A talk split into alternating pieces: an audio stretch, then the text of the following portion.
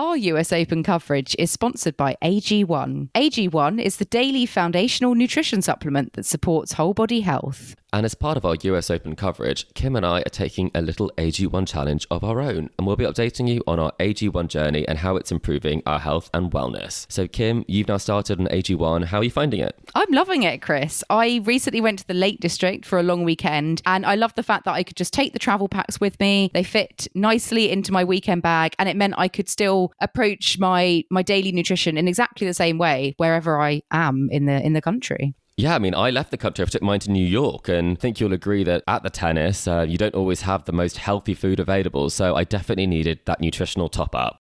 And so, if you're looking for a comprehensive solution for your supplement routine, try AG1 and get a free one year supply of vitamin D and five free AG1 travel packs with your first purchase. Go to drinkag1.com slash tennis weekly. That's drinkag1.com slash tennis weekly. Check it out.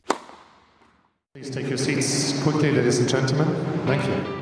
Hello, ladies and gentlemen. Welcome to Tennis Weekly with Joel, Kim, and Chris on today's US Open semi finals catch up, sponsored by AG1. Djokovic puts the phone down on a spirited Shelton, Medvedev springs a surprise. and Gauff and Sabalenka face off in the final.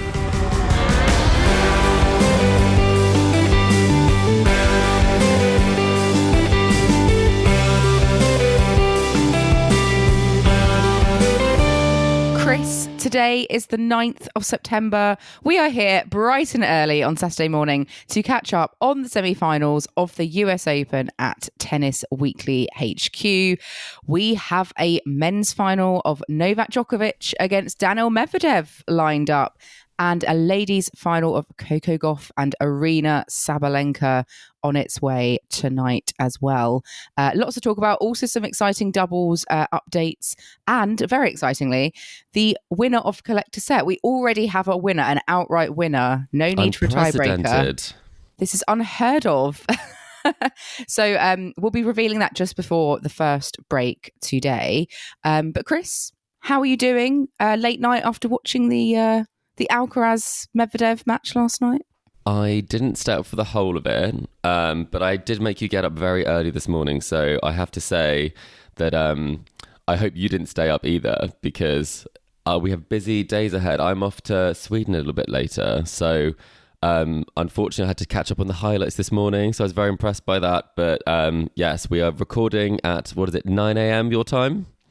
I love how you're just popping to Sweden for the day, um, but but obviously you can. Uh, Copenhagen. in- It's wonderful. Based in Copenhagen, but I'm actually, funnily enough, I'm actually sort of popping to Sweden because I have plans to go to IKEA today uh, in Milton Keynes. Basically, so the Swedish embassy. it's basically Sweden, isn't it? When you go to IKEA, you are in Swedish um, Swedish territory when that happens. Exactly. yeah, it is like an embassy. I'm going to get some meatballs. You're probably going to have some meatballs when you go to actual Sweden. So all is well. Um, but let's get on to the let's get on to the tennis. Sadly, no Swedish players uh, involved at the latter stages of the tennis. Uh, but we have had let's let's catch up on the men's semi-finals because you and Joel are actually going to be covering the ladies semis later on in the episode. Uh, the men's semis. I think one went very much to plan that everyone was sort of predicting, and the other one somewhat not. So let's start with the the more predictable of the semi-finals, which was Novak Djokovic against Ben Shelton. This ended three straight sets to Djokovic, uh, 6-3, 6-2, 7-6. Djokovic is now into a record equaling 10th US Open final, and he will get the chance to play for that 24th Grand Slam, which will be, you know, the outright uh, amount if he you know does does get over the line. Uh, what did you make overall of of Djokovic against Shelton? Was this match um, better than you expected it was going to be? Did Shelton impress you more than you thought he might, or was it just very much um, par for the course? I think I think there were moments where he did and moments where he he didn't quite live up to the hype at times. I think the first two sets, I think he was quite overwhelmed by Djokovic's experience. I think Djokovic's experience really did um, make a really big um, impression on the match. And in that final set um, that they played, the third set, he had some great fighting qualities. You know, he really showed up, and I think that's what we talked about. I thought he would really show up for a set. I thought he might steal, maybe pinch a set. Um, and he wasn't obviously able to in the end. But um, I think it's just a case where he's done a fantastic job this tournament and he's played some great tennis. And some of the highlights from that match, I mean, he was hitting 143 mile an hour second serves, he was doing kind of all sorts. And you have to think that you know there's a lot of excitement there which i think is great because he enjoyed himself. But at the same time there were some interesting shot choices you know wanting to do that monumental thing. I think he's watched a bit few too many rafa djokovic matches you know trying to do that crazy shot down the line. And maybe if he went for a bit more percentage tennis there could have been a fourth set because he definitely had the game on the day to push djokovic to four. But I mean, you predicted Djokovic in three.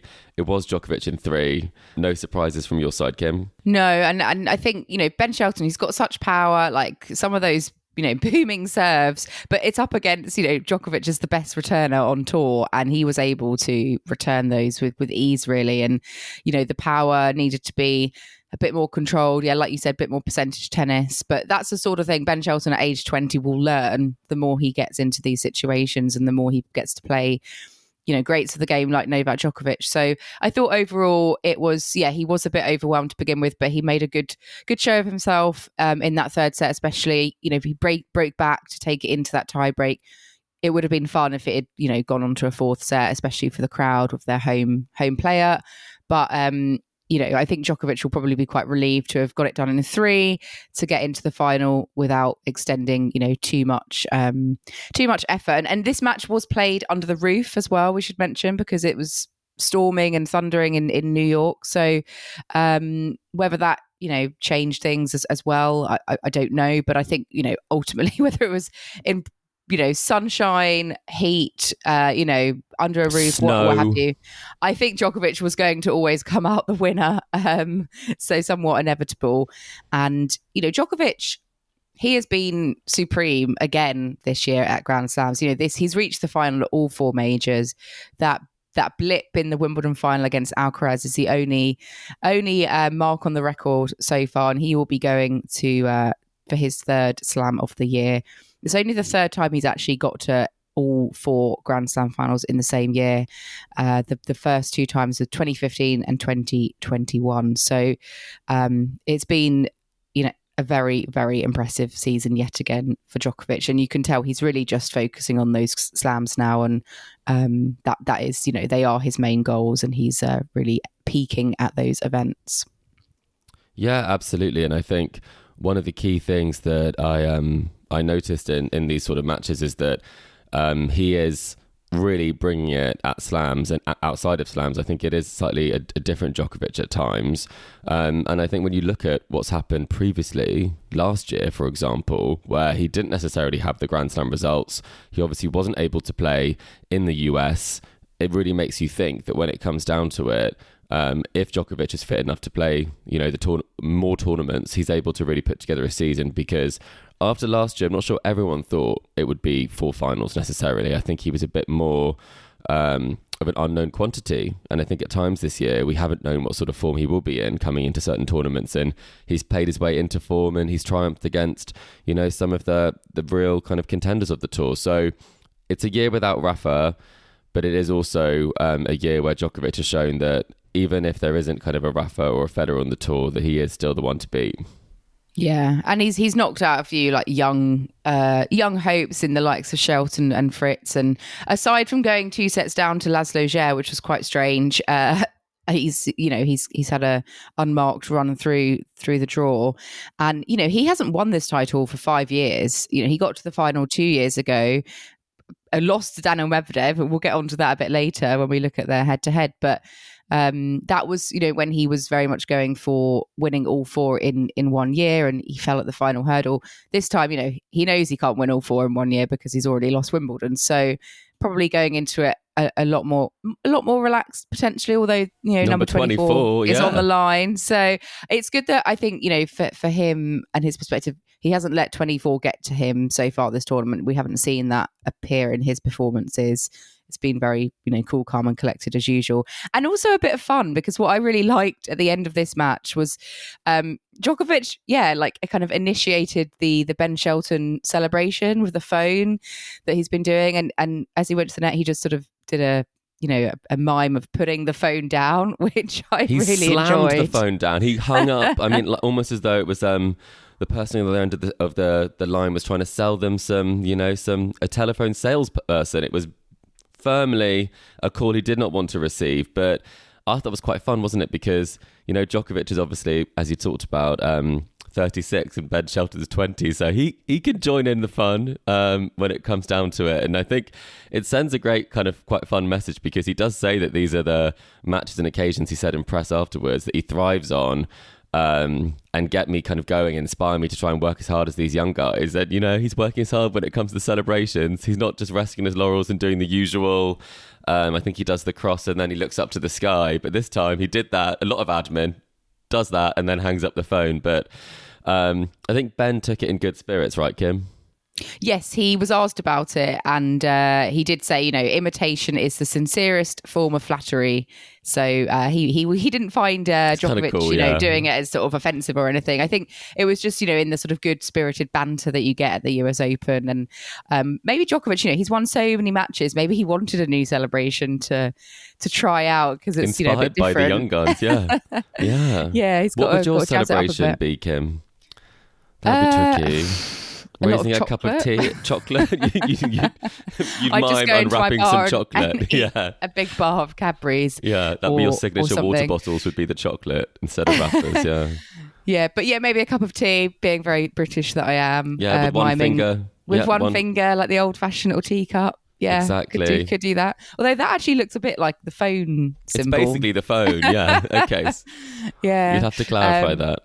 Yeah. Um, but yeah, I really I thought that was quite a nice touch at the end, and I think you know Shelton will be pleased with the tournament that he's had. Getting to the semi-finals, he's exceeded probably most people's expectations, and he's rightly earned his way, you know, through the draw to, to get there, beating Tommy Paul and you know Francis Tiafoe, you know his compatriot. So I'm really excited to see what we're gonna get from him at you know other slams, you know, especially the hard court ones where he's, you know, this year had had some great results at the slam. So, uh, where do you think like Shelton's going to go from here? Like, what do you think going into like say the Australian Open, or you know, going onto the the rest of the tour, especially the hard court events? Are we going to start to see him being a regular f- feature at sort of the latter stages? Do you think? Is it, can he keep this momentum going? Yeah, I think it's it's he's such an exciting prospect. I mean, live ranking, he's number 19 now, so that really does open up the draw to you. I think he was um, either a very very low seed here or unseeded. Um, I think his rank is around 35, so it does depend on whether you know players are going to withdraw as to whether you get seeded and whether you get a good draw. Um, so it means that going into you know the next slams, he will have a pretty good draw. He will be kind of seeded for at least a third round. Um, but the thing that I think so promising about Ben is that you know, we talked about Djokovic just now. He's able to peak at the slams.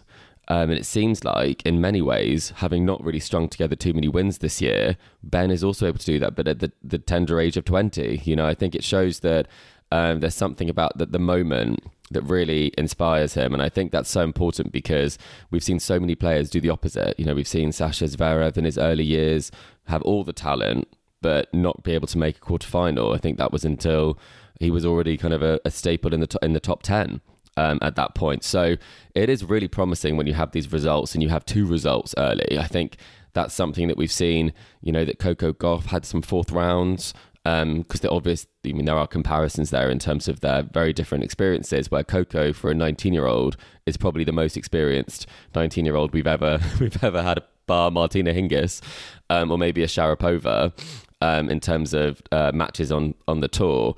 But I guess that's where it's so interesting is that Ben kind of burst onto the scene. No one really knew anything about him, and now after one year, he's made a name for himself. So let's hope that he sees this as a springboard. You know, why can't I go even further? Um, as opposed to you know living up to the pressure of quarterfinals and semi-final appearances. Yeah, and I love the fact that he does seem to. So far, we've seen him kind of peak at the slam events, and that's where he's brought his best tennis, which is ultimately what you want to do. And no offense to like the 250s of the tour, you know, you want to make it at the slams uh, if you are going to make it anywhere. The Um, Challenger Tour. I mean, Yeah. well, some players, you know, love the Challenger Tour and, and have to play there, and they're great, and they win all these, they rack up all the Challenger titles, and you know that's that's great. But um, you know, that's that's the sort of next step step down, isn't it? But um, we're not here to talk about the Challenger Tour today because we do have another US Open semi final to round up, which was Carlos Alcaraz against Daniel Medvedev. And Daniel Medvedev has spoilt, I would say, a lot of tennis fans' uh, hopes overnight because they were really hoping, I think, for you know top two seeds, a rematch of the Wimbledon final, Carlos Alcaraz against Novak Djokovic. That was the match that was earmarked for the final, real popcorn match uh, set to be a thriller, but it's not to be because Daniel Medvedev played lights out tennis and knocked out the defending champion in four sets uh, 7 6, 6 1, 3 6, 6 3. So Daniel Medvedev is into, I think, his third US Open final. Uh, he's won one, lost one already. You know, he is a former champion here already. Um, which I guess we probably overlooked when we sort of looked at the seeds progressing through the draw. I think we all just thought Alcaraz would get the better of him. Um, but it was not to be. Chris, what did you make of, um, you know, from having watched a bit before you went to bed and then the highlights this morning? What did you make of this match? What was the kind of key story of this match which saw Daniel Medvedev uh, get the win? Well, the big thing that we talked about in the quarterfinals uh, podcast that we did, Kim, was about this return position that Medvedev has and how he really suffered with that return position in previous head to heads, especially at Wimbledon, um, where he was so far back that, you know, it was really a, a, point where Carlos was able to come in, Carlos was able to dominate. And he never really got into that semi final at all. We were all quite surprised by that. So, this result really, really is surprising. But I think he said afterwards it shows that you can do that from the back of the court. His game plan wasn't the problem, it was his execution on those days. And he said it himself afterwards. He played 11 out of 10 tennis. And I think that's something we haven't seen, you know, 11 out of 10 from him this year. We've seen 10 out of 10 maybe at times. You know, he's picked up titles in Rotterdam, Doha, Dubai, Miami.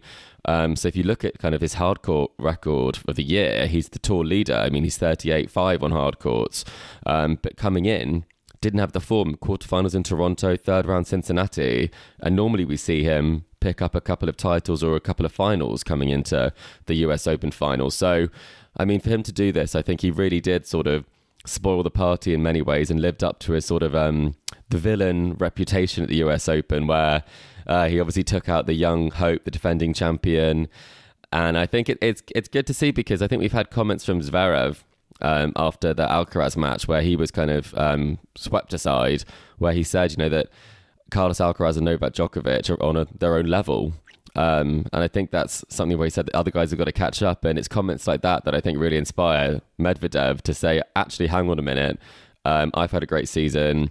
I'm the world number three now, and I, and I can do an awful lot about that. And he really showed everybody that they were expecting a straight sets defeat, maybe, and it was a four set win.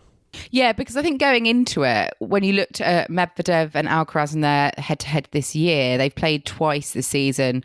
Medvedev's lost both matches, I think, in straight sets. I think in any all those sets that they've played, Alcaraz, you know, didn't lose more than three games in each of those sets. So it'd been quite one sided. Um, and then we haven't, like you said, seen Medvedev excel at the the North American hardcourt swing.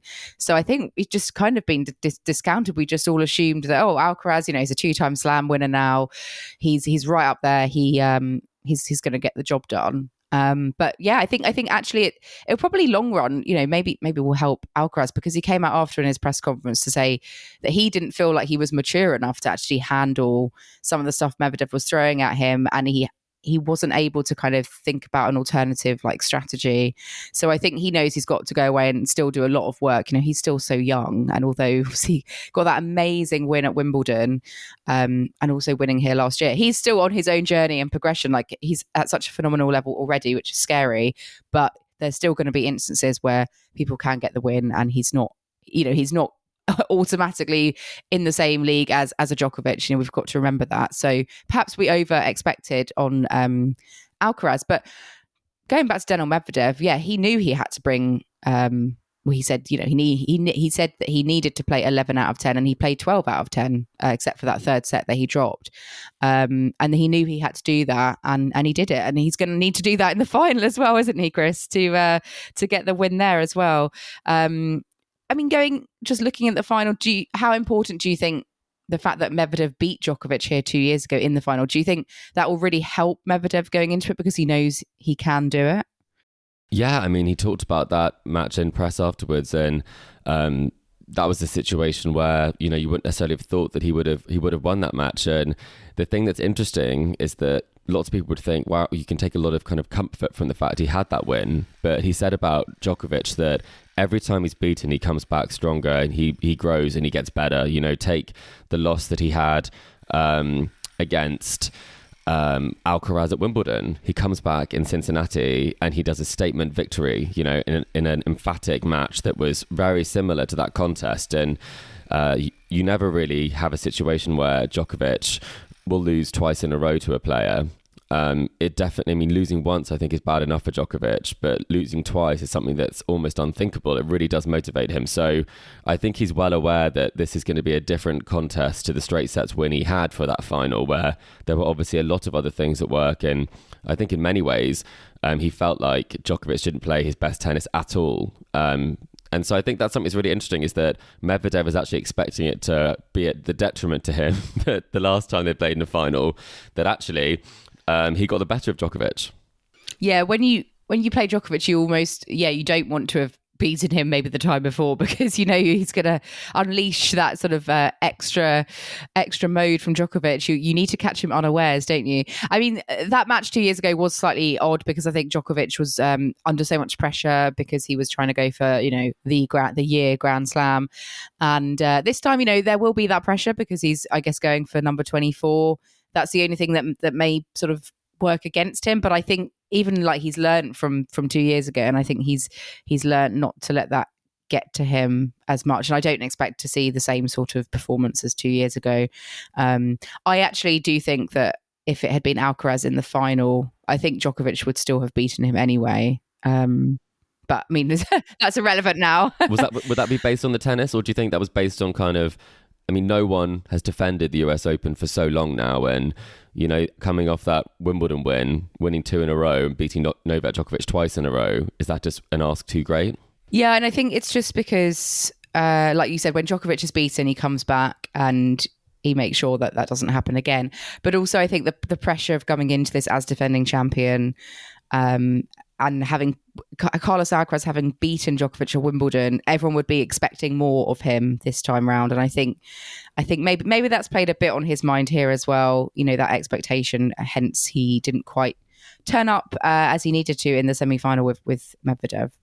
Yeah, exactly. And I think he didn't play badly. I think that genuinely Medvedev played some of the best tennis I've seen. I mean, his movement was unbelievable. Two of the best movers you've ever seen. So looking kind of at that final, I mean, I really feel like it's going to be a, a hugely physical match. I think even more physical than, um, you know, uh, the Ben Shelton final set that they played because I really think Medvedev is not someone who is prone to unforced errors. Ben Shelton, in kind of the heat of the moment, he's going for shots that you know, it's a one out of 10 chance of making it. Whereas Medvedev, um, is very much not like that. And he actually said that he was moving so well that even on points he lost, he was like, oh, wow, I can pretty much get anything back today. And Djokovic is also someone who is a great retriever. So I think whatever happens, we're going to look at a really long match and a really long contest and maybe something more similar to that epic final he had with Nadal.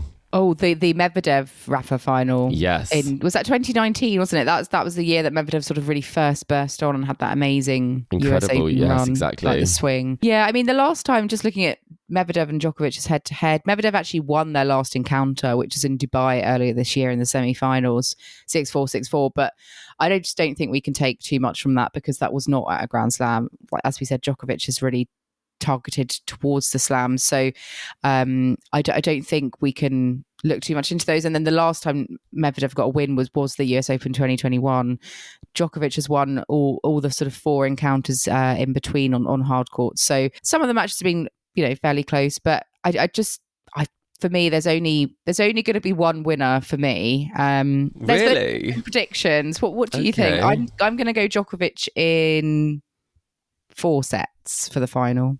I think Medvedev in five. I just, Ooh. I, I, I think the tennis for Medvedev. I mean, he was making slices down the line as passing shots. That's not a Medvedev shot. And if he can bring that sort of level, I mean, it's it's a scary. It is a scary prospect. I mean, his movement was exceptional. His belief was exceptional, and I really think that if he is playing his best tennis, I think it will be a five set contest. I think, and in that fifth set, will Djokovic still back himself after you know some of the scar tissue from Wimbledon?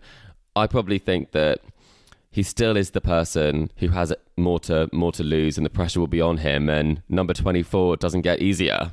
Um, Serena saw that especially. It, it can get tricky, even if you are the best player on the court. Are you the best player in the final on the day?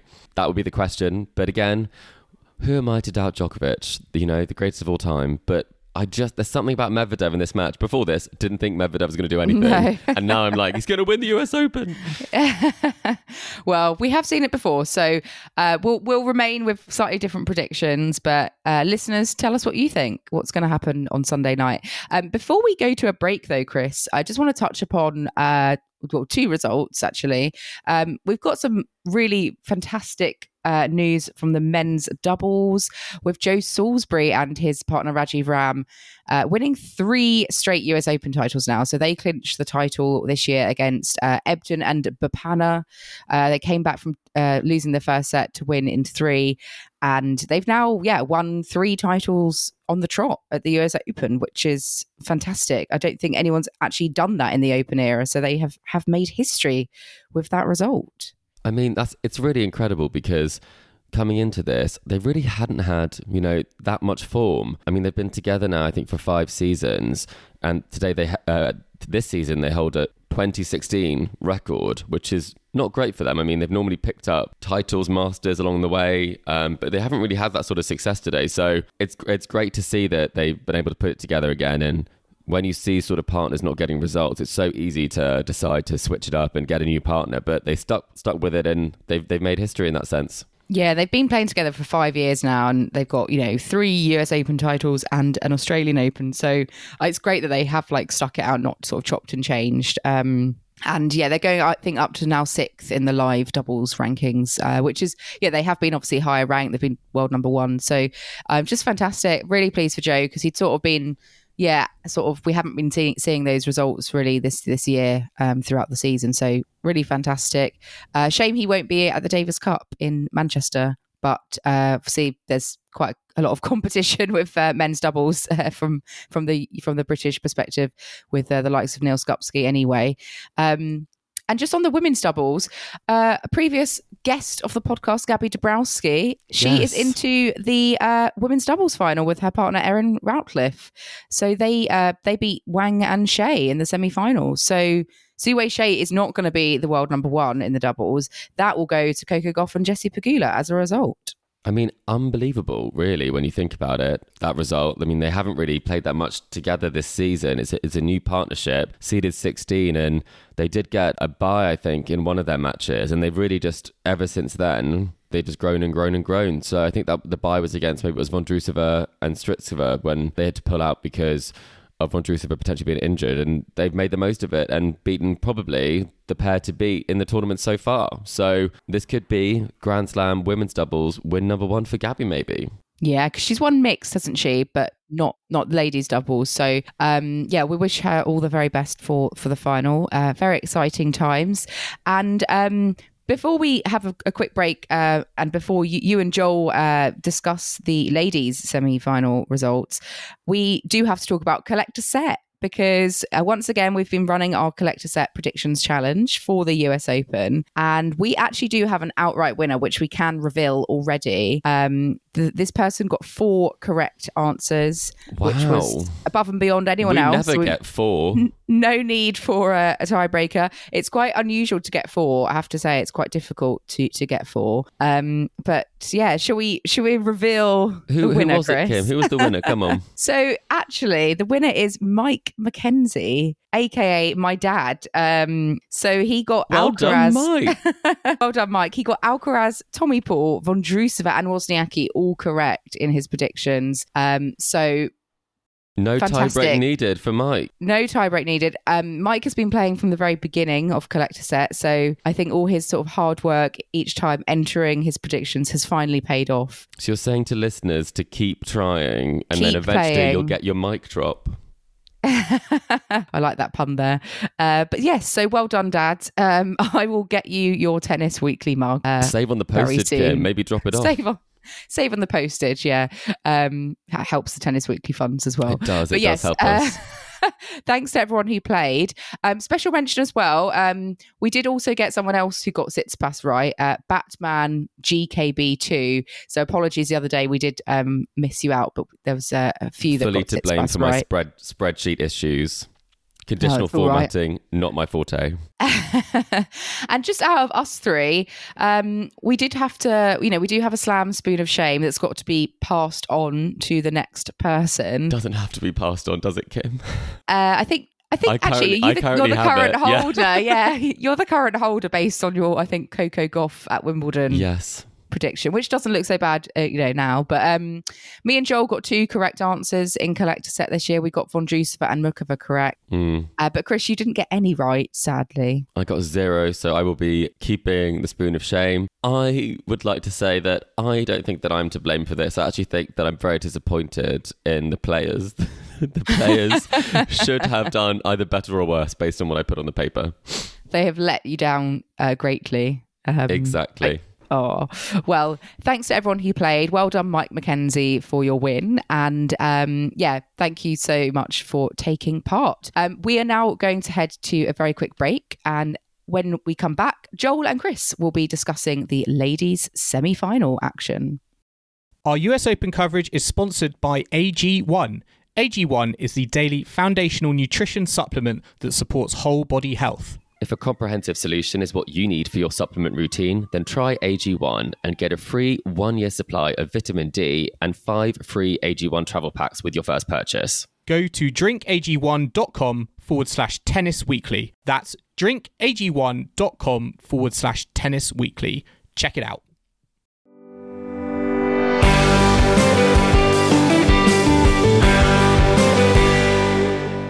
Welcome back to the Tennis Weekly podcast, sponsored by AG1. And now we're going to move on to ladies semi finals. And to do that, at Tennis Weekly HQ, we have myself back in the hot seat with Chris. We recorded this straight after the ladies semi finals. So Kim has been metaphorically kicked out of Tennis Weekly HQ and replaced Something by me. Something has changed, Joel. I think something is a bit different in the second half. I think I did notice, I did notice the difference, but um, I mean, this way we get everyone's opinion on things, and we no one escapes from a prediction. Put it that no way. No one escapes. And also, I can gloat some more about how I predicted Coco Gauff to get to the final. Um, you did schedule it so that you could talk about this result. I just need every moment to bask in this in this moment because, as I say, it doesn't really happen to me that often where I predict can also- a final. I Gauff can also Sabalenka. inform you, you may have missed on the last episode with Kim and myself that in Collect A Set you're actually looking pretty good for maybe three of the six Oh, wow. potentially, depending on the Alcaraz result. Oh and wow! given our past performances at Collect A Set, Joel, that's probably your best result since I've is joined. going on? What is going on? Uh, yes, well, incredible. Well, we'll have to we'll have to wait and see. But yeah, I'm gonna I'm gonna have all my fingers all my fingers crossed. But yeah, we're gonna be talking about women's semi-finals now. Madison Keys, Aryna Sabalenka, Coco Gauff, Karolina Muchova. We're gonna start with the second one. We're gonna start with America's own Coco Gauff defeating Karolina Muchova 6-4, 7-5 in straight sets. Coco Gauff now into another Grand Slam final, her first Grand Slam final at home. There was a protest that uh, delayed the match by 50 minutes midway through. Chris, what did you make of this match? Because these two had played each other in Cincinnati and Gauff won that relatively easily in, in straight sets. On the scoreline alone, this was another straight sets job for Coco Gauff. Was there anything different from the Cincinnati final compared to this, or how did you see it play out to a to a Coco Gauff victory? Yeah, I think Coco did say that she thought it would be a completely different scenario because Muchova did have some physical issues, she said in Cincinnati. So we were expecting a bit more of a close encounter. It was slightly closer in that second set, but it was quite an unusual match. You know, you did mention the protest, and Coco did get quite a handy lead um, in that first set.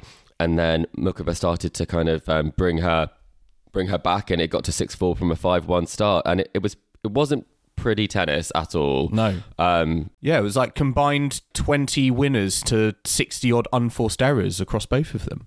Yeah, it was a combined 28 winners to, I think it was actually 61 um, unforced errors. So it wasn't pretty. I think it was about winning ugly, which obviously is Brad Gilbert's um, whole like mo basically. And it sound, I mean, it for those watching, I think the story is fantastic. I think it was quite disappointing to see um, it not necessarily won, but maybe um, players did an Ostapenko, and it's a similar thing where if you hit 36 unforced errors and only 15 winners, you're going to lose the match. So I think it's a great story for Gauff. I'm super thrilled for her in this sense and making a second Grand Slam final, but it was a bit of an odd one with the protest in the middle and with the kind of interruption. I think it didn't lead to kind of the best or tennis match when it came to the quality.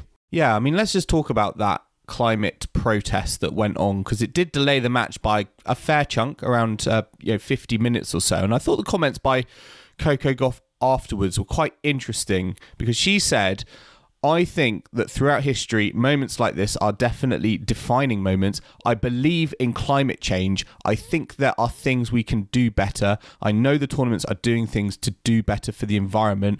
I always speak about preaching about what you feel and what you believe in. It was done in a peaceful way, so I can't get too mad at it obviously I don't want it to happen when I'm winning up 6 4 1 love and I wanted the momentum to keep going. But hey, if that's what they feel they needed to do to get their voices heard, I can't really get upset at it. Um, I was actually a little bit surprised by these comments because I thought she would have said, you know, I believe in climate change, but there's a time and a place for everything, and doing something like this during uh, a women's semi final uh, is not the right place and time. But actually, she came out and basically said, you know, you do you. I'm, you know, I'm happy, and if that's the way you want to express it, then then go ahead. So I don't know. For me, those comments took me by surprise a little bit. How did you interpret them? I I actually thought it was quite refreshing, if I'm honest, that you know she's not going to come out and slam them for doing it or for expressing themselves or protesting or having a voice. I think that is something that she's always sort of stood up for in that sense. So I think it's actually quite. Um, it's almost a realist approach. People are going to protest. I think she thinks that people have a right to protest and she wants to make that heard. And, you know, I mean, not everyone says they believe in climate change. Not everyone lends their voice to this. And normally it's just, oh, I didn't know what was happening. There was some confusion on the court. And then we had the delay. And then you complain about the fact you have a 15 minute delay. But I think even the way that she's talked about it, yes, you don't want to see it as being encouraging climate uh, climate protesters, which we've seen at multiple slams. I mean, we saw um, the girl at the French Open who actually um, uh, tied herself around her neck to the, the net post, which was obviously very, very dramatic. And then she glued, I think, her wrist to the, the net as well. So it is obviously um, a, very, a, bit different this time. They glued themselves to um, the floor. Um, but the 50 minute delay, I do think that that was poorly handled by the US Open. Um, because I don't think we've ever seen a delay this long for a protest. I mean, even picking up the jigsaw pieces at Wimbledon um, with the help of Katie Boulter um, and Daria Saville, I mean, they got that done pretty quickly. So um, I think there was no real excuse for this being a 50 minute delay in the middle of a Grand Slam semi final. And we've seen protesters before, we've seen it dealt with much better. But I think because it was so high up in the stands, it was so hard for them to kind of track it down that quickly and to, to get them to exit. So very unfortunate from the rhythm of the match. And I think because of that reason, the match never really got going or kind of regained that uh, excitement because you need to be in it. You need that momentum, as she said, and you need kind of to see the tennis play continuously. Yeah, the quality of the match probably left uh, a little bit to be desired. Um, yeah, I would just say on that protest as well. I think the fact the fact that it did happen like in the crowd to me that was one thing. Like as I say, I don't like seeing protests come onto the, the tennis court where the pros are. Um, oh, yeah, to threaten their safety. That's that is a really mm, big issue. Yeah, exa- exactly. So, um, you know, I, I, was sort of like like quite happy, I guess, that it happened.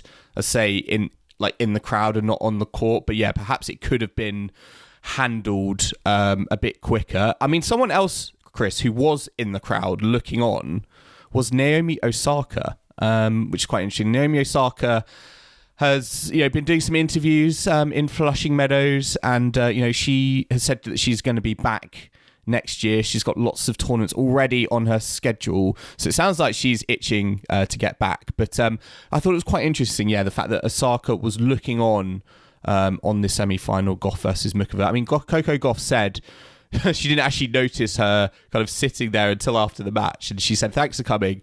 Naomi, I remember the moment we had on this court three years ago. It meant a lot to me. So excited to have you back on tour. Hopefully, I get to meet your daughter. So, Yeah, what do you think was first of all going through Naomi Osaka's mind when she was you know, watching watching this tennis, watching a semi final? Do you think she was like, "Man, I wish that was me," or what do you think she made maybe about the, the quality of the tennis? Um, yeah, she's been off the tour for a while, so you know it's great to see her. I think back in the a bit of the spotlight, a little bit. But yeah, what did you what did you make of that? Well, I was surprised she came back again. I thought she was mainly there for the speaking duties that she did the day before.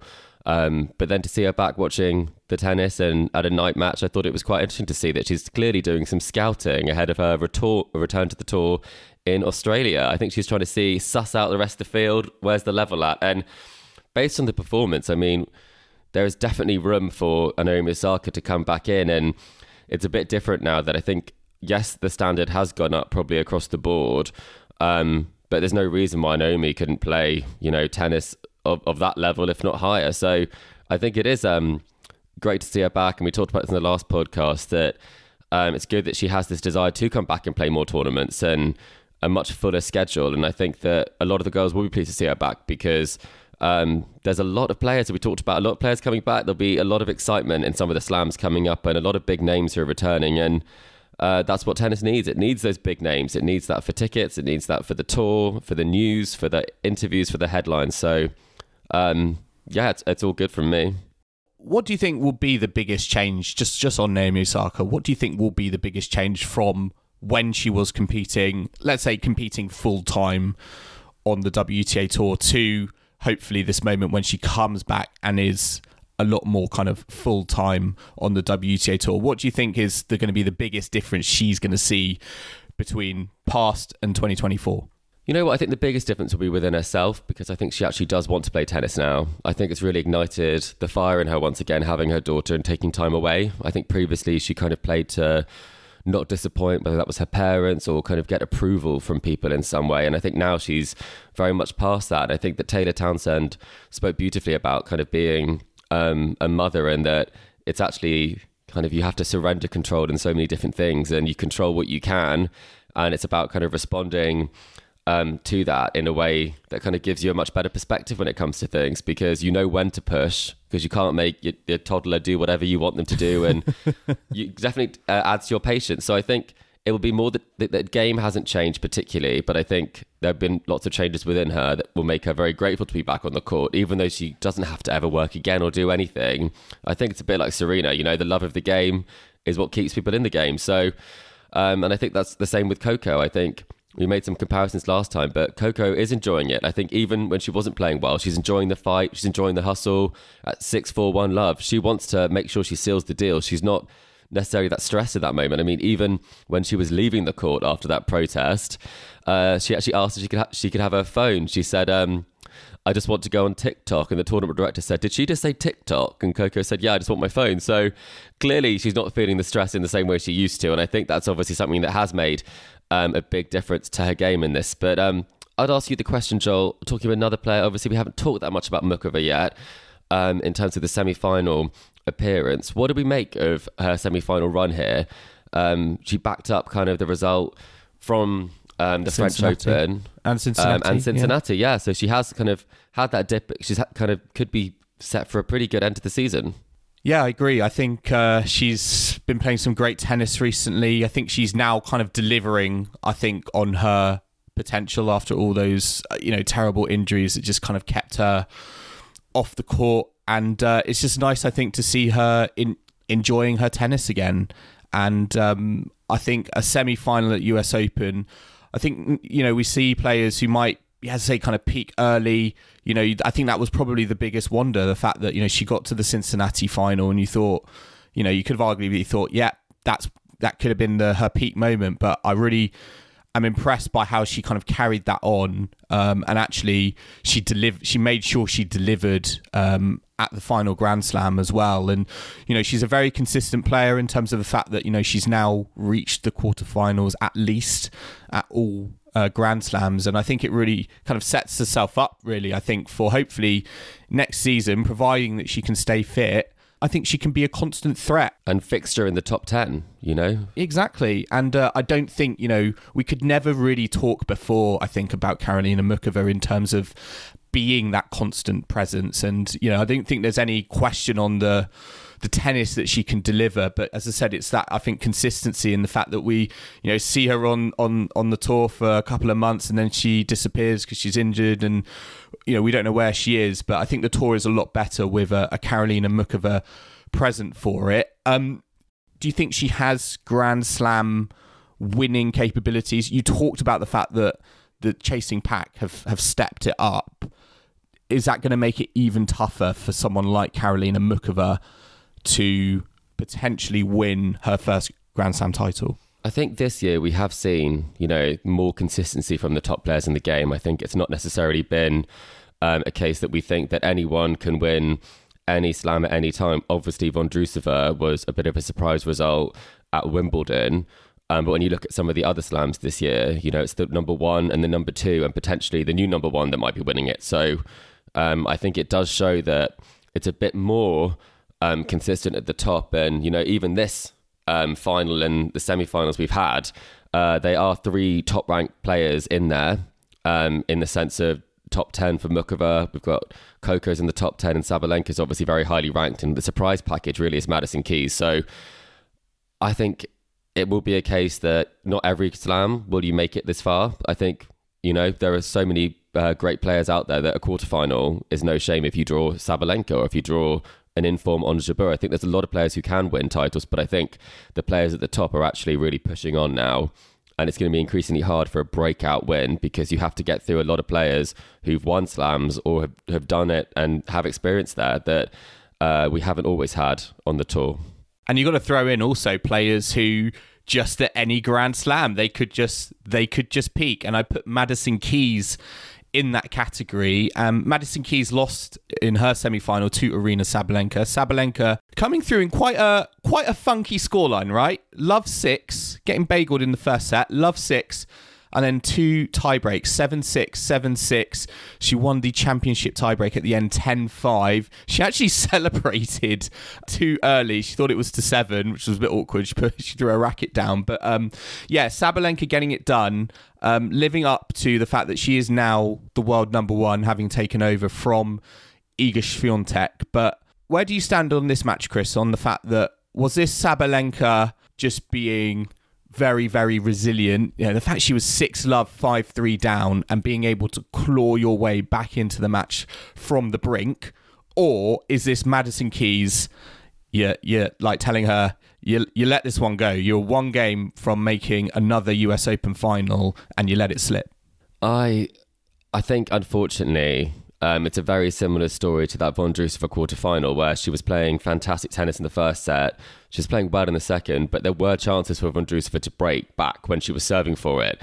And you just always feel with Madison Keys, and she's a phenomenal player. I think she's a wonderful person, but I think when it comes down to those crunch moments, all it takes is her to go a little bit off the boil and it can be a full meltdown. So I think credit to her in this scenario that she still stayed with it and she still made every set competitive despite the fact that she was up and to refocus after serving for a place in the final and missing that opportunity.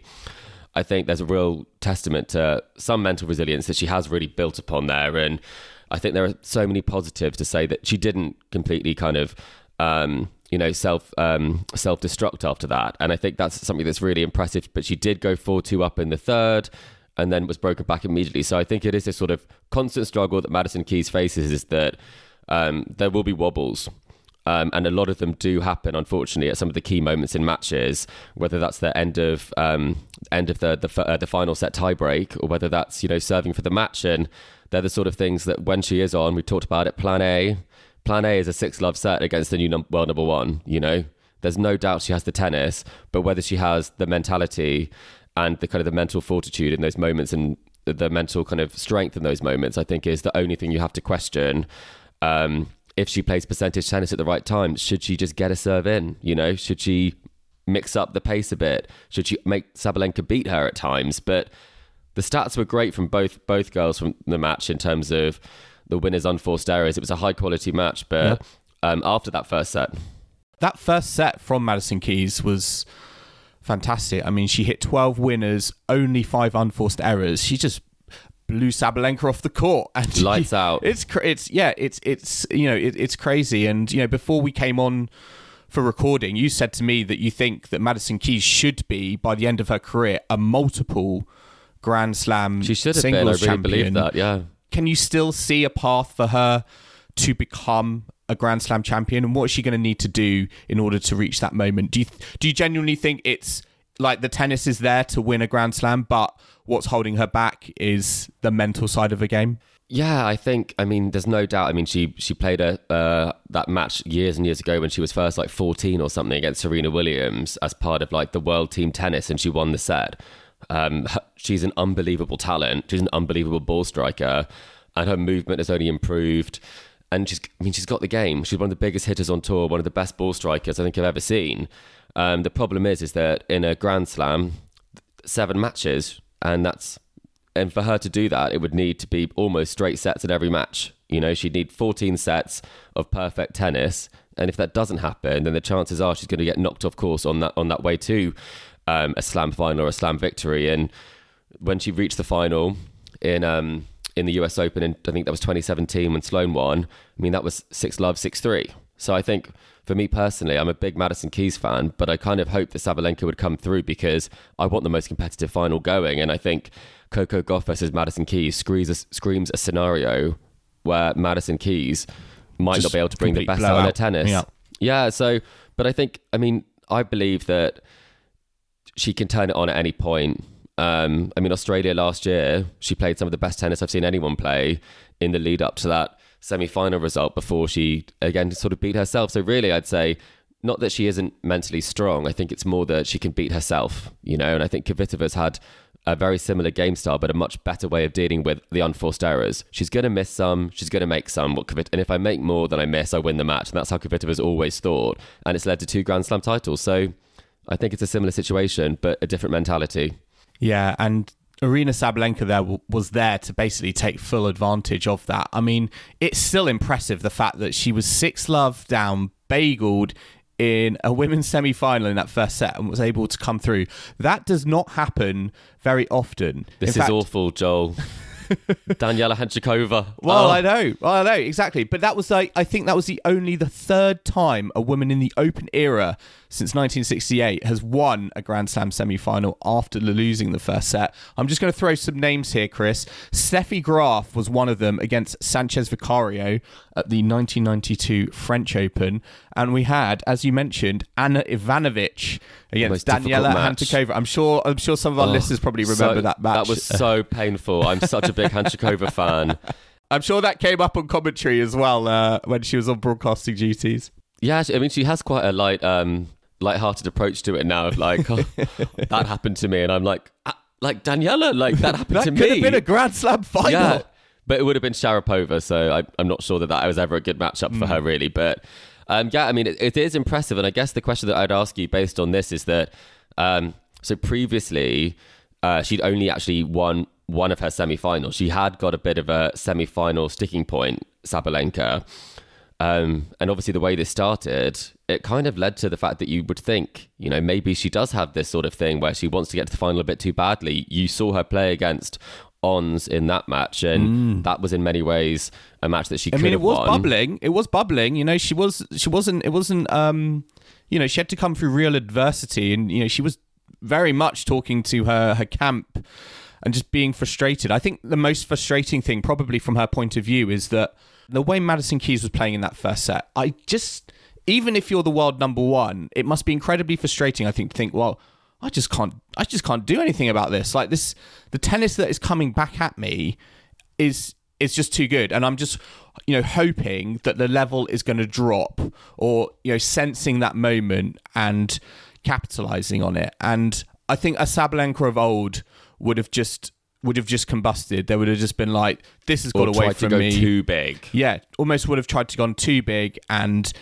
it would have ended probably in a, in a straight sets victory for, for Madison Keys. But again, uh, the maturity I think Sabalenka has developed, particularly on the court, and you know, talking about you know Coco Gauff in terms of being a real time strategist and problem solver. Um, I think Sabalenka showed that you know in in this match, and the fact that it wasn't obviously going all her way for the first set and a half, and she was able to you know rise to the occasion when it mattered most, and um, you know take it through on uh, you know in, in two tie breaks. So So you've kind of alluded there to obviously the fact that when Madison Keys is playing like that, how can you you just wait for her level to drop basically? Yeah. Which I mean applies that she's got I mean Grand Slam winning game, but she's just got to get it done blooming quickly, a bit like Hantuchova won a fantastic set in them. But do you think that Sabalenka earning kind of it's the first season that she's got 50 match wins? Um, surely winning that many matches must mean that you know that you're going to you have a chance. better you could play better tennis than Madison Keys. I mean, yes, I, I agree, but I think on, in that moment, I don't. Well, I, I just don't think she was. Um, I mean, I think you you probably sense when with particularly with someone like a Madison Keys when they are like redlining in in that first set. I, I do think you think look this based on what we've seen in the past from Madison Keys. I know. I know deep down. You're I gonna know get chances I'm going to get chances for it. Yeah, you just got to wait. You just got to bide your time and, and wait for them. And, you know, it's never over until it's over. And regardless of Keys being so close, Sabalenka just sensed the moment it was hit it was it was right now and you know she's now into um she, you know she's now into US Open final I mean this would be a real statement wouldn't it if you know Swiatek passing the baton Well, reluctantly, no, I wouldn't say she's passing it. I think it's been grabbed and snatched from her by Jelena fair. Ostapenko. So I was trying to use a metaphor that got that across in a more sort of forceful way. but yes. Wrestled from her. Wrestled from her, exactly. Yeah, but this would be a real statement, wouldn't it, for for Sabalenka now into the final, could go on and win. She has been the best player this year, and this would be the I think the icing the icing on the cake because in previous years I think we maybe would have seen this a, a slam or two across the year, but the fact is now. I mean, she's reached at least the semi-finals of all four Grand Slams, and no one has done that since Serena Williams in 2016. So, to talk about Sabalenka in terms of that consistency, it's just a complete world away. I think from how we have been speaking about Sabalenka over the last few seasons.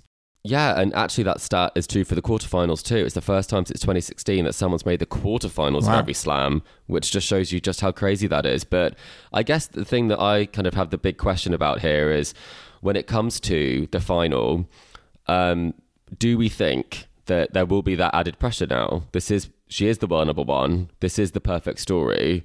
Um, she will want to cement that, and I think there's obviously very different things that are very different pressures. You know, Coco Goff is playing kind of against the pressure of home a home crowd potentially of that perfect story, becoming a team a teen Grand Slam champion. Um, and I think it makes for quite a fascinating sort of head to head, really, like a matchup because we've got these two stories that are running, but also these two players are completely different from last season, and Coco Gauff is completely different from you know that Wimbledon first round loss, and it's going to be like playing a different a different player almost for them. What do you think is the bigger pressure? Do you think Coco Gauff in front of home fans or Aryna Sabalenka living up to being world number one without Iga Swiatek present? I think Raducanu said it. Everyone wants to be a slam champion, and when people criticize her, she's like, "I've got one. I've done it." You know, they all want what I have in that sense, and I really think that that's so true. Um, she's got the slam. She that was the biggest hurdle for her. You know, again, she should have won slams before she won Australia. I think a lot of us were predicting maybe a couple of years before that that maybe she'd pick up one. So, I think for her, this is about progressing on and moving forwards. And I think she should have probably done better at Wimbledon than she did. I think she did play the best tennis at Wimbledon. Um, in that lead up to that final, I think it did look like pretty ominous there.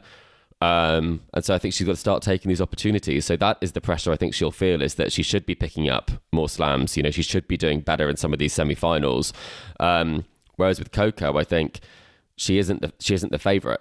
You know, she still isn't the favorite, which does make it a bit easier.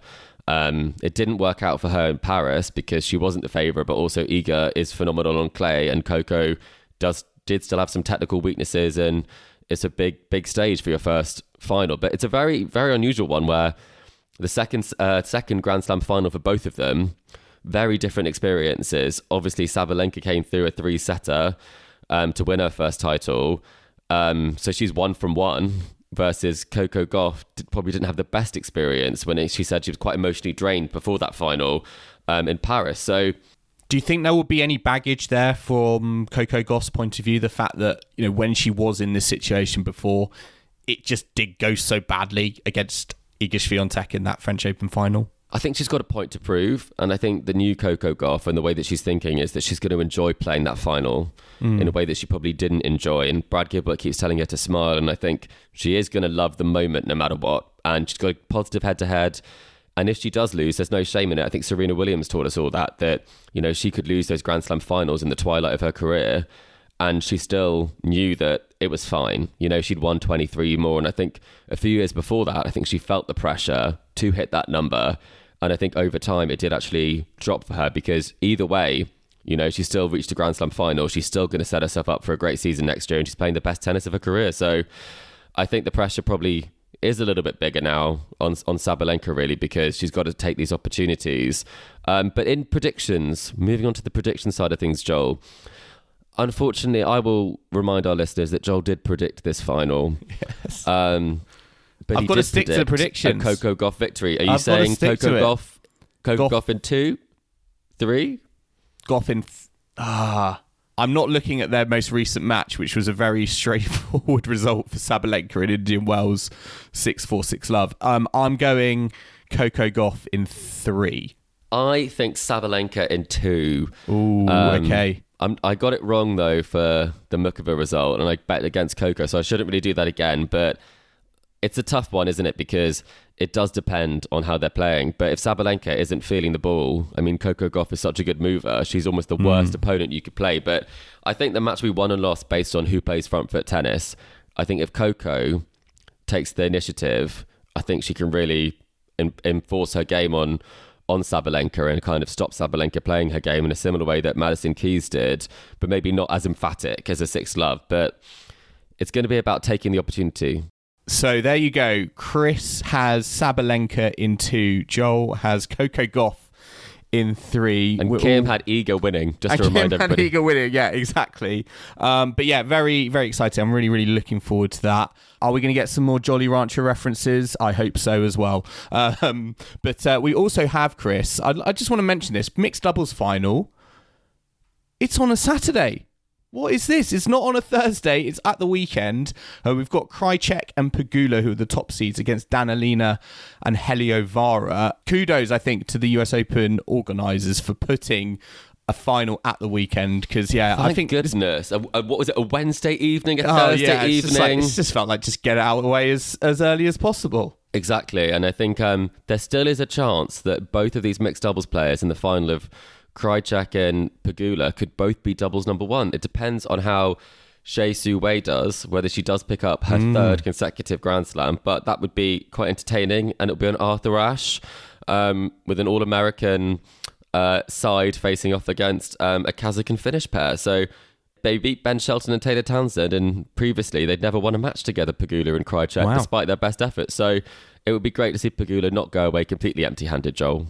Yeah, definitely. Uh, but yeah, really glad we're seeing that um, at the weekend. I mean, just very quickly to end on in the wheelchair news as well, we had Alfie Hewitt continue uh, his US Open title defense uh, in the singles. He had a really good win against Takuya Miki in the quarterfinals. Uh, Gordon Reid as well beat the fourth seed Martin De La Puente uh, also to reach the last four. So the Brits doing really, really well there. And in the quad event, Andy Lapthorne is through to the semis uh, with a win over his teammate Donald. Ramphadi. So uh, yeah, very very good. Um, it was unfortunate a little bit. Yeah, Lucy Shuker was out to Diede de Groot, but I mean Diede There's no de Groot. shame in that No, loss. she's Yeah. like the Roger Federer of women's wheelchair tennis. I swear. She Um, really is. oh, the Roger Federer. Hello. Wait a second. Not the Novak Djokovic. Oh well, The Rafael Nadal. maybe a maybe Kim all of them. be happy with Maybe that all of them in one. All of them in one. Um, The goat, but we'll yes. say. but yeah, I mean that we're going to wrap up our semi-finals catch up there. Finals weekend is upon us. We are in the home stretch, and we have got some fantastic matches to look forward to. So uh, I'm I'm Chris. I'm really excited for our final finals US Open catch up, so we can we can chat about uh, you know these matches because I do think we've got to the business end of the tournament, You and want to gloat, it I can has tell. You need to know and I wanna gloat, gloat. how confident you can be. Exactly. Yeah, how many times can I mention it? Well, let's see. Let's see. Come on, Coco Gauff. But um, yes, listeners, I hope you've enjoyed our latest episode of the Tennis Weekly podcast. Remember to subscribe to us to stay up to date on all the action still to come from Flushing Meadows over finals weekend at the US Open. We're on Apple Podcasts, Spotify, and all major podcasting platforms out there. And if you like what you're hearing, then make sure to leave us a rating and review on Apple Podcasts or Spotify. You can also follow us on social media or email the show. We're on Facebook, Instagram, Twitter, TikTok, and YouTube at Tennis Weekly Pod. You can purchase exclusive Tennis Weekly merch at our Etsy store. That's etsy.com slash shop slash tennis weekly podcast. You can email the show at tennisweeklypod at gmail.com or check out our website, tennisweekly.co.uk. and we will be back on Monday at Tennis Weekly HQ for our finals US Open catch up, sponsored by The big one. The big one, exactly, sponsored by AG1. So I hope you can join us for that. But in the meantime, it's goodbye from Chris, Goodbye. and it's goodbye from me. We'll see you again soon.